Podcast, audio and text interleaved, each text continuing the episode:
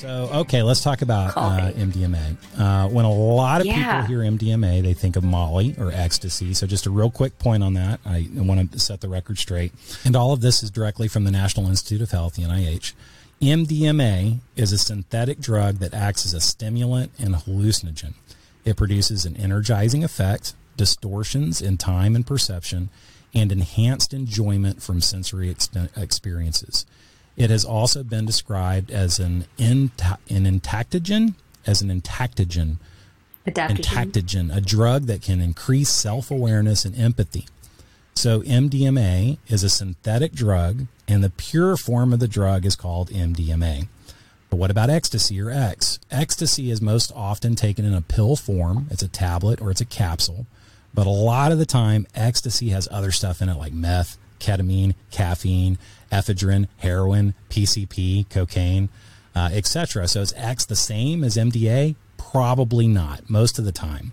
Uh, so um, I'm sure it's possible, um, but we're talking about purely formulated MDMA, which will eventually be medical grade. Uh, Not eventually, it is medical grade right now.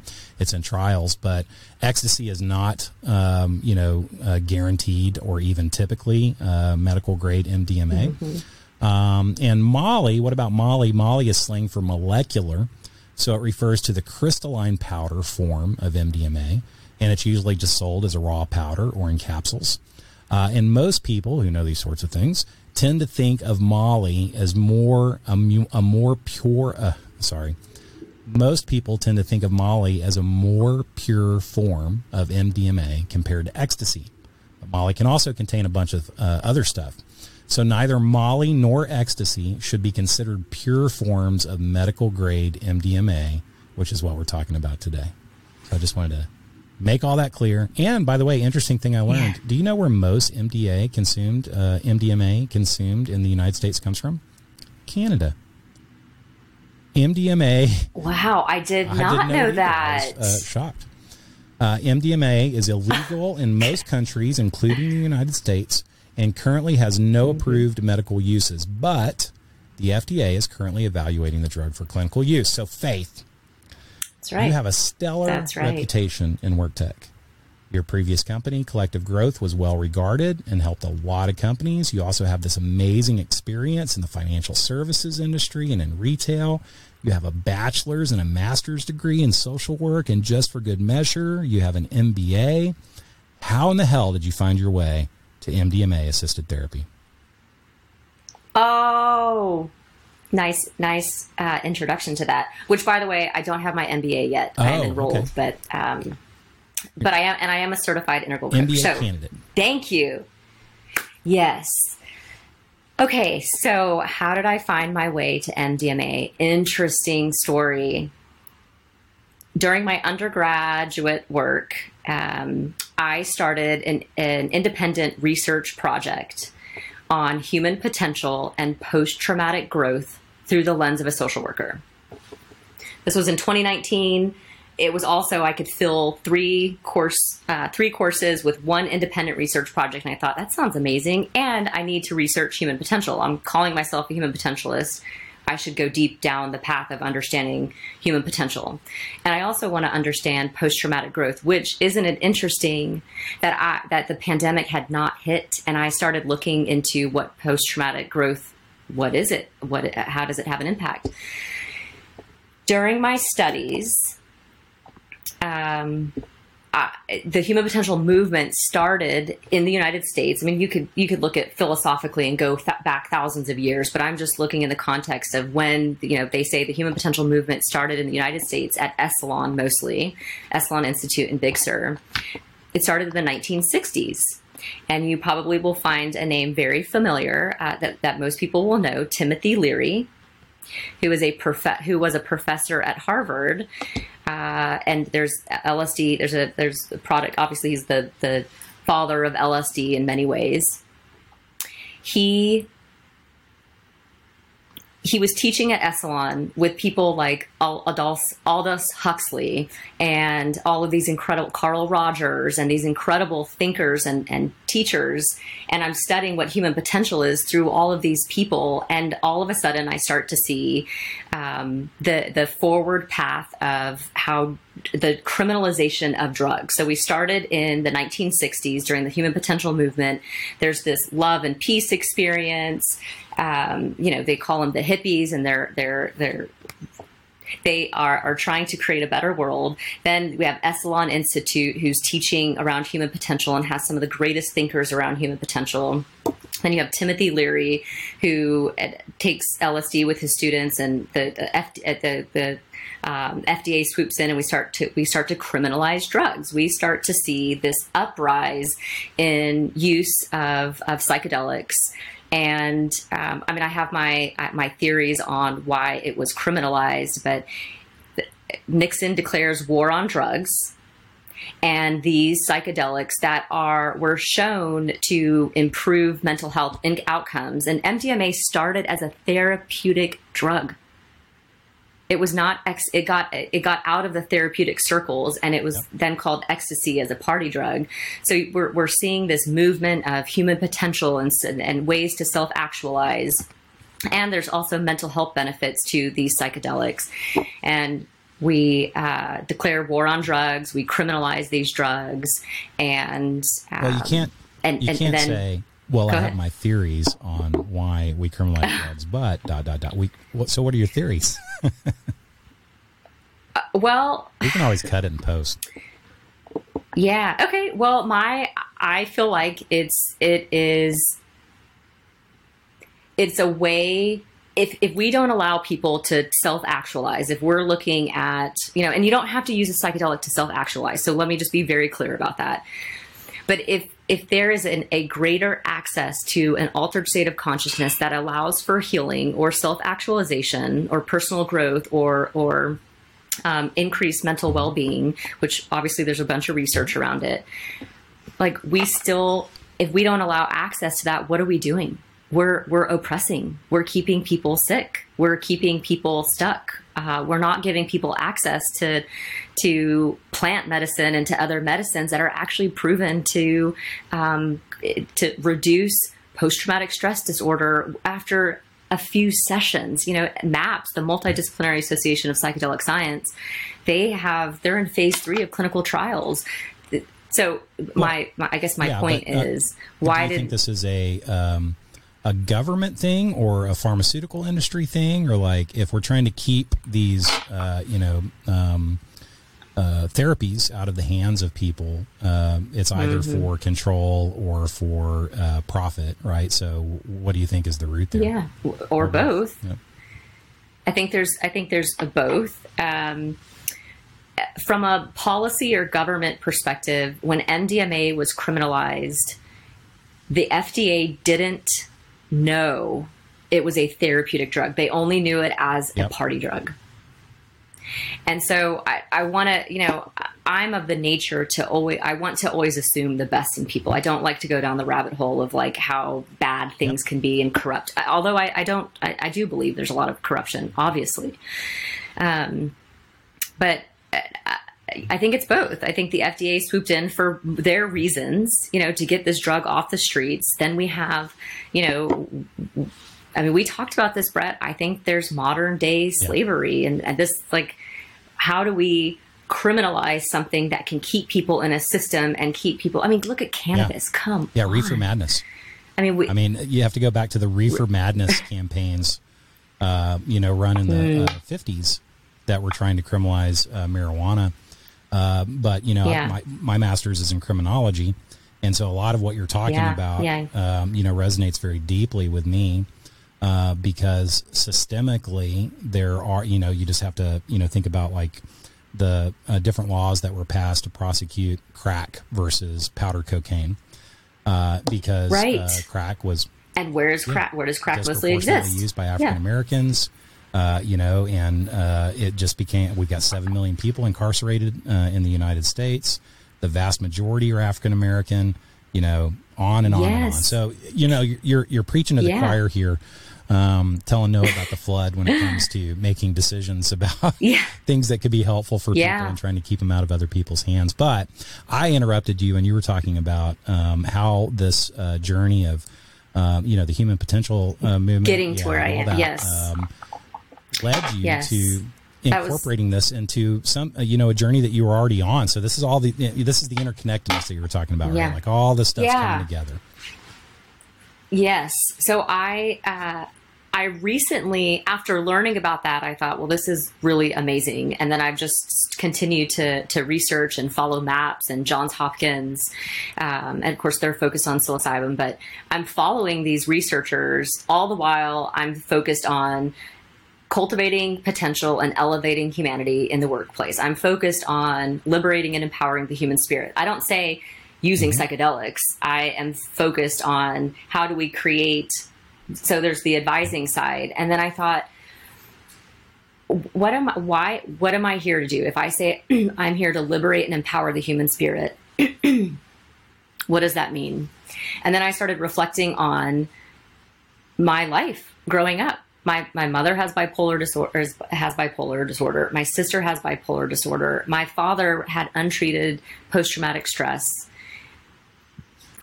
I grew I grew up and am exposed to and genetically predisposed to mental health disorders that will that can dramatically impact my life.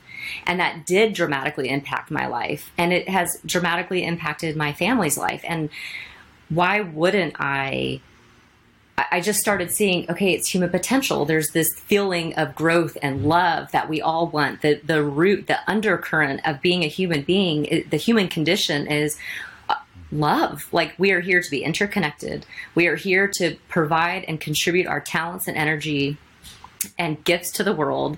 And some of us don't have the capacity to do that or the access to do that because they are stuck in a state of mind, in a state of consciousness that has, has paralyzed them in ways to be able to move forward or to contribute. Or maybe there's a mental pattern that stops them from being able to continue to advance.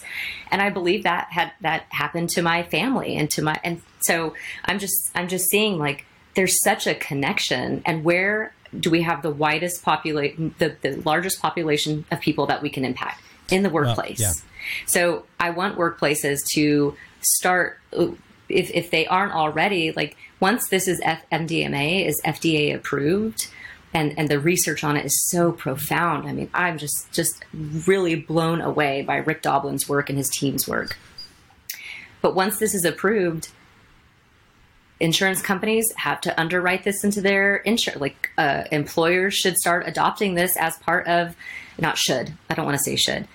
They the the invitation is for them to consider how they can can give their people access to this under now this isn't i'm not saying everybody needs this at all i'm talking about it a therapeutically assisted psychedelic experience if people are experiencing m- mental health conditions that have stopped them from being able to experience um, they, are they're in they're stuck we should have access to these um, these drugs that that provide a, a, a, access to a different state of consciousness that helps us heal, that allows us to connect to our inner healing wisdom, so we can be we can show up and contribute in in a, a really meaningful well, way. and I was gonna no, I just oh, I love your answer.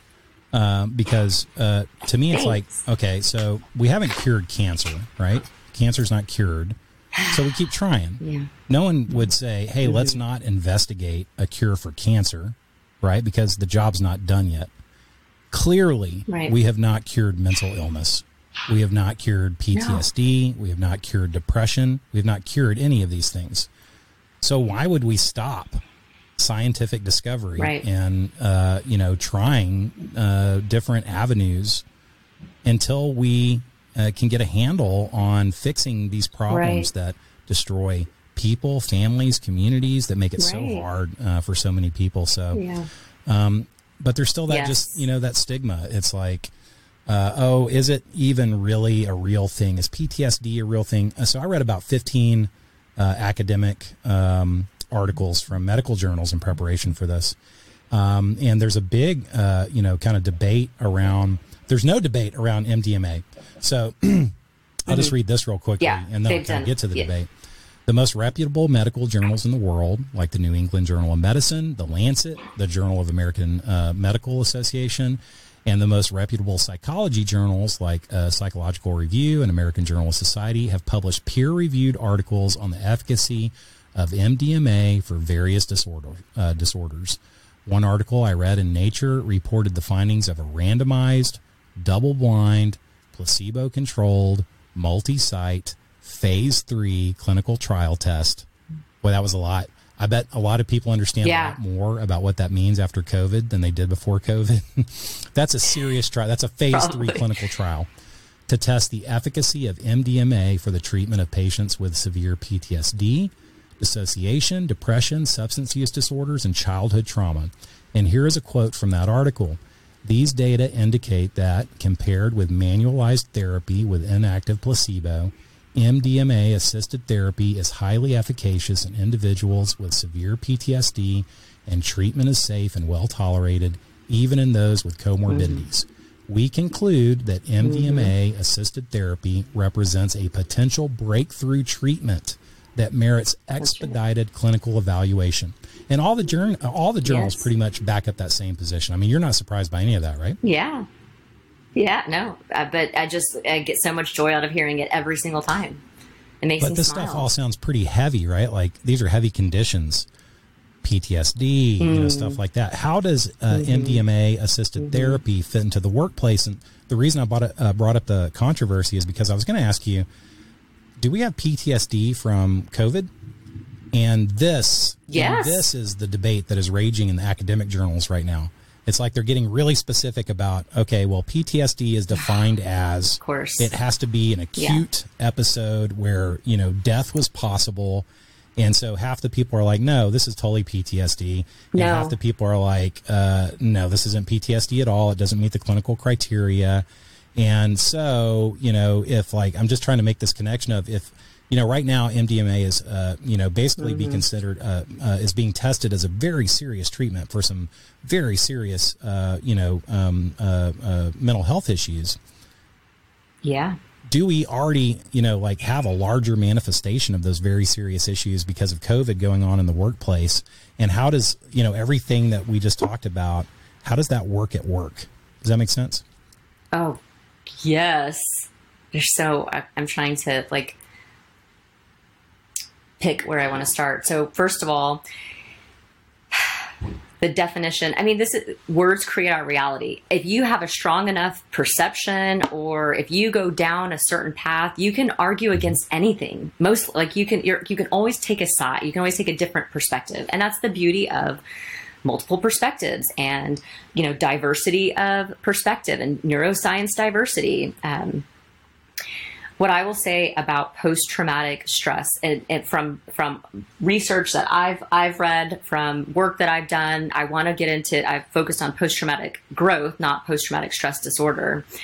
But sh- post-traumatic stress is anytime you can you do not have the capacity to be you you don't have the capacity to be with reality anymore it doesn't like if you can't move from an experience and you are you stay in that experience because somatically and physiologically that stress is stuck in our bodies which then impacts our mindset so post-traumatic stress doesn't yes veterans are our, our, our military is probably the prime example of where this all started but post-traumatic stress can absolutely be more than what what Yeah. you described as a or the clinical definition of it it's anything that stops us from being able to cope Yeah.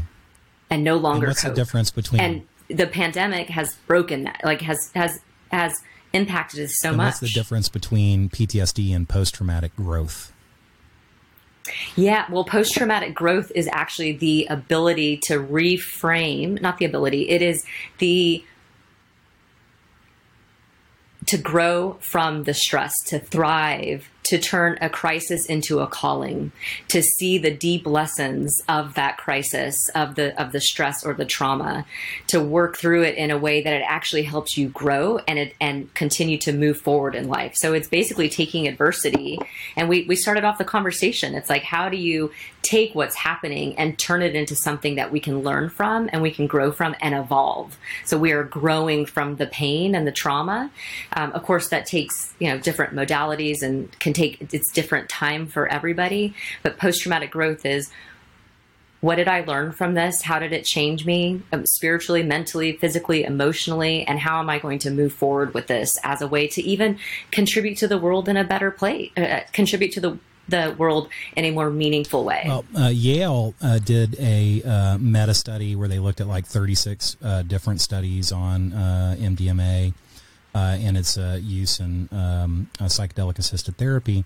And they basically speculated, mm-hmm. they didn't speculate, across these 36 studies, they said the um, average projection for how many people had experienced trauma just nor- before the pandemic, just yeah. walking through life yeah. every day that about 26% of people have experienced trauma of some kind. And, and that was previous to the pandemic.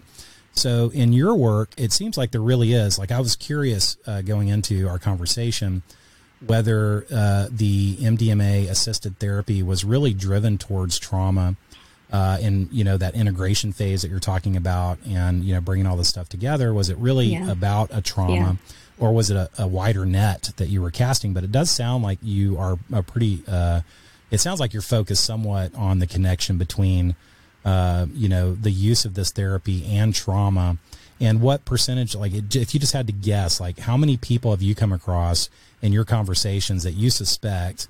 have experienced mm. some sort of trauma and that's impacting how they uh, you know uh, walk through life and interact in that environment yeah. that you're talking about inside the organizations that you're brought in to help I'm, my honest answer is everyone. Like I, I, I don't. I would say the people that I work with now. Some people are really good at like not showing it or talking about it. You don't. It's um, every every single person. If anybody told me they have not been changed by what is happening right now, I would say that's com- like yeah. wake up. You're not awake. If you haven't been changed in some way um, or have experienced just some life altering, whether good or bad, experience from this because it's not just about the pandemic. And we know that. This is systems of oppression breaking i mean these are this is all of the isms that are are coming at racism and you know sexism. We had the me too movement. We had this is all back to back experiences. Uh, Uh, the Black Lives Matter, the, these massive, these monumental social constructs that are being ripped. Up. I mean, we're, we're tearing everything apart right now. Things are crumbling. And then we added the, the COVID. Yeah. Like, this isn't just COVID 19. This is, that actually is the, the straw that broke the camel's back. Like, I don't, that, that is a, we have a cluster of events that are happening that are hurting people deeply.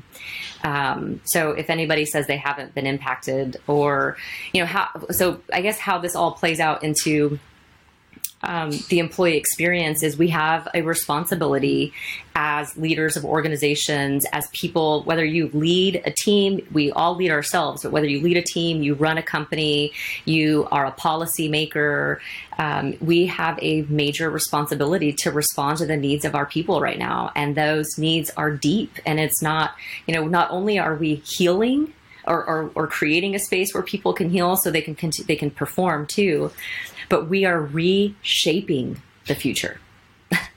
and we need to listen to our we need to we need more voices and advocacy and, and listening to people who are saying there's a better way to create a future we have an opportunity to rebuild and let's listen to new voices and new perspectives well anyway. so what i think i heard you say and uh, i'm going to paraphrase i'm not going to use your exact words but i think i heard you say that uh, companies bear a responsibility for the mental health of their employees. Yes. How, many Thank people? no, no, it's perfect. I just want to I want to put a fine point on that. How many yes, people do you think agree with that? And I'm not talking about employees. I'm talking how many business owners or executives do you think agree with the position that companies have a responsibility for the mental health of their employees? I would say if they don't, agree now, then they have no employees. So uh, whether they agree wholeheartedly and in their intention and in the, or just say like, oh gosh, I have to agree because this is the way the world is going. If they don't agree, they're in a really bad place right now, in my opinion. They're they're not as in an optimal state of um, ability to be innovative and creative and uh, wow their clients. Like if your team, if your if your if your internal stakeholders, your team members, your employees are not well, nothing else. I'm not sure what else works.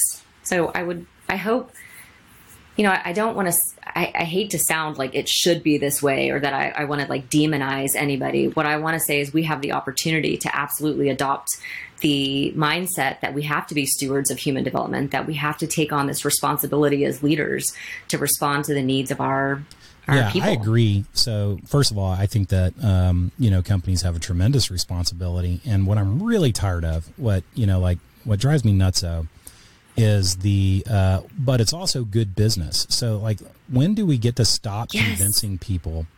Uh, that it's good for business and that's why you should do it. It's yeah. like, yeah, you know what? It actually it is good for business, but that's not why you should do it. You should do it because yeah. of the tremendous sacrifices that people make every day just working jobs yeah. for companies. I mean, the value, uh, you know, exchange is way out of balance, and you should do it because it's the right thing to do, not because exclusively That's it's right. a, you know a means to an end. Um, but what are you gonna do? Well, you're to answer that, Bret. Like this is a inner question of ourselves. Like, what do we believe is right in the world? or what do we believe as leaders, um, which then informs the policies that we create in our organizations, our HR policies, our, our benefits, our compensation philosophy. Like it's all driven by what we think about the world and what we think about people, about humans. And so the great companies who believe this, which is, you know, hopefully more and more continue to emerge. Um, you are one of those co- companies and people that believe this wholeheartedly. Um, so I think the convincing is for me, which I would say like everybody needs a therapist or a coach. Like when we go inward and we do our own work, then it's only natural for it to come come outward, and that we start making decisions from a heart centered place and from a place of we're all interconnected. If I hurt you, I hurt myself, and um, there's a great I mean, of course, there's research out there. Like Firms of Endearment is a great book that talks about the, you know, how, how investing in your people has a great return on, on, so many levels. Conscious capitalism focuses on a multi-stakeholder approach. There, there are other philosophies out there. Otto Scharmer, uh, I don't know if I'm pronouncing his last name correctly. He's a professor at MIT. He wrote a book um, called "Leading from the Future That Is Emerging." So, how do we? There's research out there, although executives aren't going to want to read a bunch of research. Um, and there's, I think we just have to continue to to create platforms for people to have a voice and um, and create a ripple effect in change by having these conversations. But it starts in here. I, I totally agree. Um, so.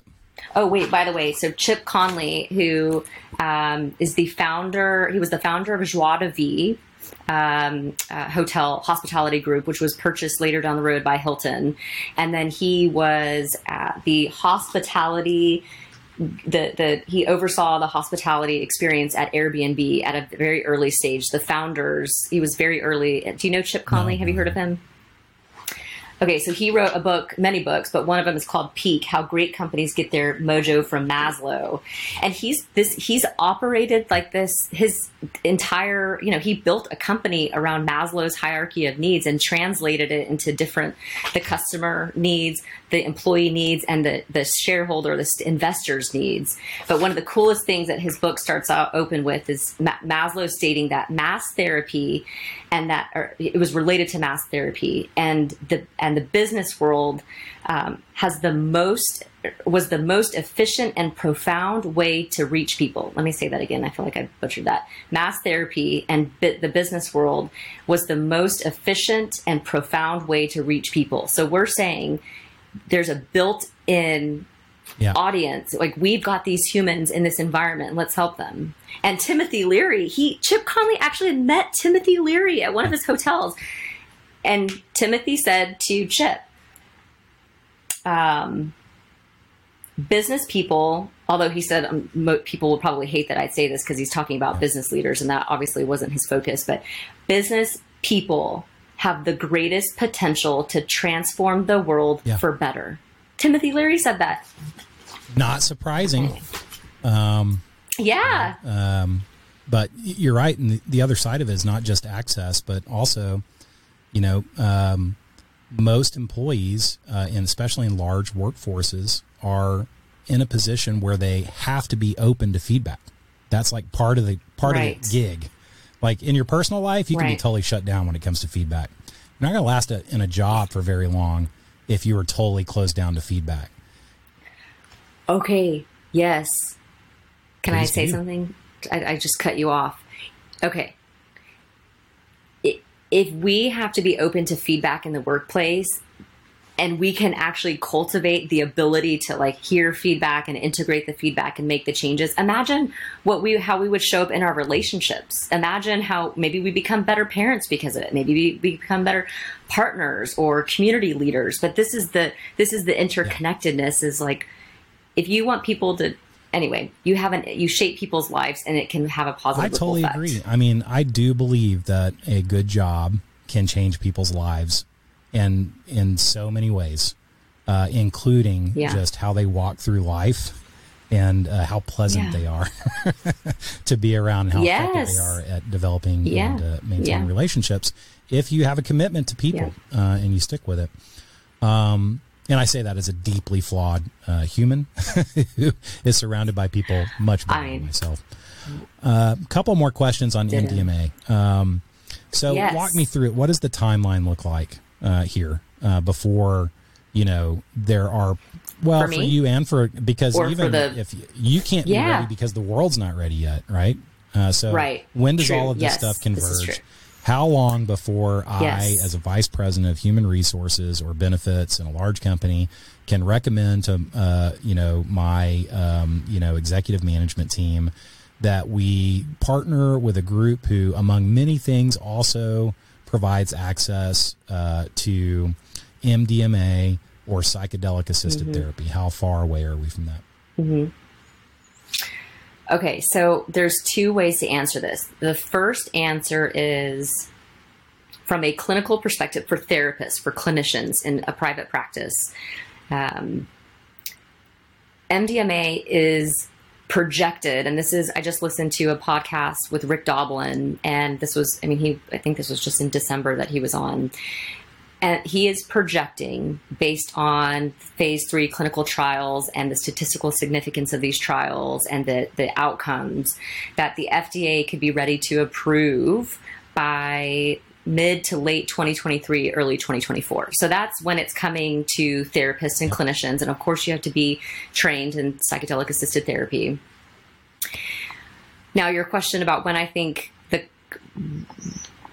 available or when I, I guess the is the question when I think workplaces should be ready or when it should be coming to workplaces because the what I need what I have to understand or what companies have to understand is you're going to have to work with you know insurance companies are going to have to change. If they are going to approve this is an FDA approved Yep. drug and I can get this from a clinician a trained clinician then and I, I don't want my employees to have to pay you know a, a large amount for this or maybe I cover the copay or I cover it completely as part of their benefits package you know I don't I, I I actually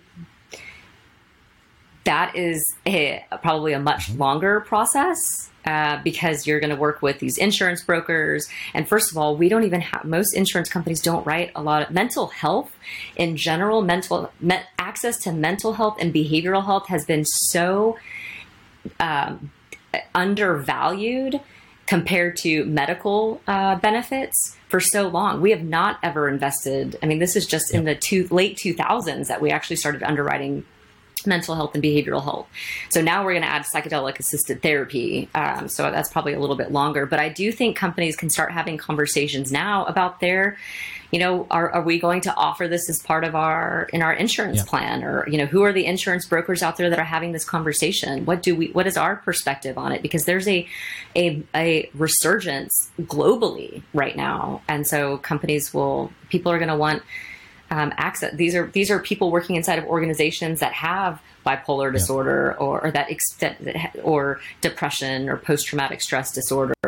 Now, I think the the focus will likely be on different populations of people when this drug is um, available. Like these are much like the clinical research on veterans and and um, depression. So I think they'll probably phase it in different populations. So I don't know about the employee population, but I think it Well, in in large I think it'll be companies, you know, uh, what's probably going to happen is eventually it'll be part of a all the well-being companies um, who work with very large customers tend to focus the majority of their time on the um, highest risk portion of the employee population.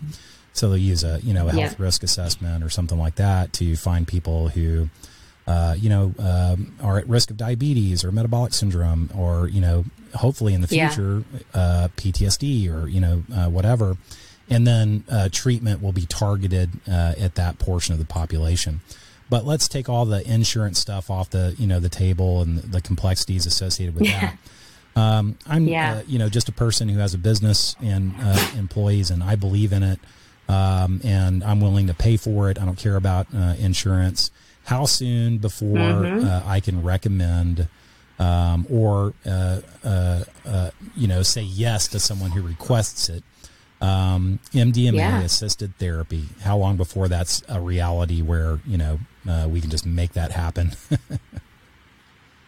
Well, so they, they'd have to go to a clinician, and then the clinician would would provide uh, the diagnosis. Like you have to have the condition in order to be treated. Um, to use this Yeah. this this drug encapsulated in therapy. So if you if you're asking like I'm Bret, I have an office in Fort Worth in California, uh, right? Yeah, Is it San Francisco. California? Okay. Um, then the my answer would be first of all, obviously when it's Yeah. FDA approved, but you'll have to find clinicians in your area, um, or you'd have to find clinicians in your area, and then tell your team, hey, if you are. I mean, obviously, there's HIPAA, and you can't like you, you can't talk to people about their medical conditions, but you can say as a company, if this is a treatment that you are seeking and um, and you find it meaningful and you go through the process, then you know we could. I guess you could just yeah, pay for I mean, it. it sounds like to me, um, you know, you, you, you mentioned the date, uh, FDA approved probably, you know, 2023, 2024, uh, based on, um, uh, uh, some people's projections in the industry right now. It sounds like for a while it's probably going to fall under a lot of, um, important and desirable, uh, you know, kind of treatments, but not become part of the corporate culture immediately. And so, you know, I might be Right. able to recommend to someone at work that they see a therapist uh, and even give them a referral to a therapist. But that's different than having like a you know a therapist on staff or having it part of you know Right. integrated you know kind of like you know a lot of big companies, for instance, Yeah. have clinics inside their offices. Uh, where people can get flu shots and uh, you know get treatment for you know um, you know Yes. minor uh, ailments. Uh, but not a lot of people have you know a therapist on staff or you know etc and so there still seems to be this uh, bridge that needs to be built between what is possible and available and what companies um, work hard to make sure is available uh, to their people. Yeah. um, and it sounds like that's just going to be an Yes. ongoing conversation that we need to keep having Yes, absolutely. And part of, you know, part of the the the thought process for me is there's like clinical work that I'll focus on and then advising work that I'll focus on and I know we talked about like how you know there's how does this ultimately get blended but um, my I think the best things the best thing companies can do right now is re- eliminate the stigma around therapy is to work toward telling their employee population whether it's coaching or please use our mental health benefits please use you know uh, seek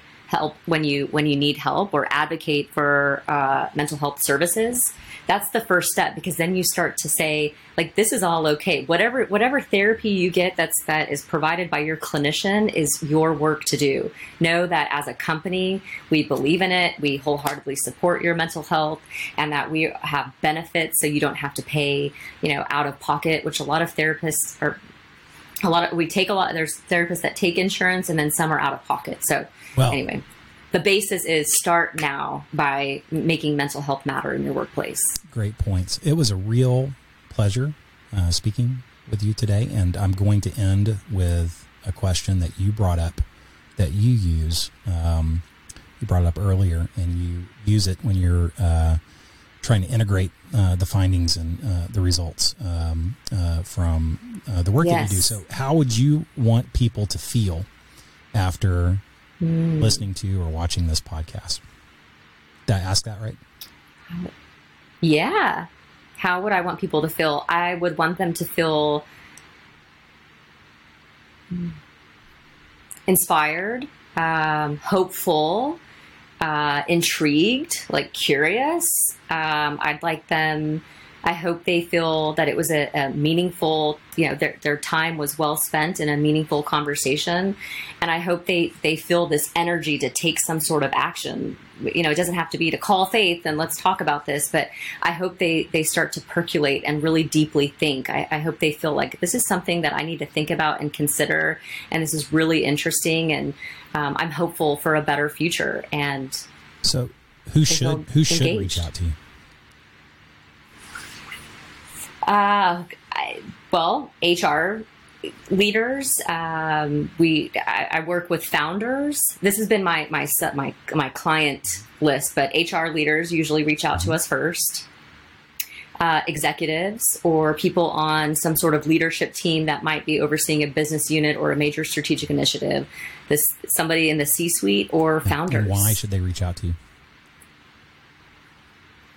Because there is a new future that is emerging and there we have to meet the needs of, of our people. And we have a real they have a massive opportunity to lead with love and to support human development. So if they want a better future and a better workplace and retention and attraction of top talent and they believe they have a responsibility to support human development and they're excited about it then that's that well, will be why. really the last question then how can they reach you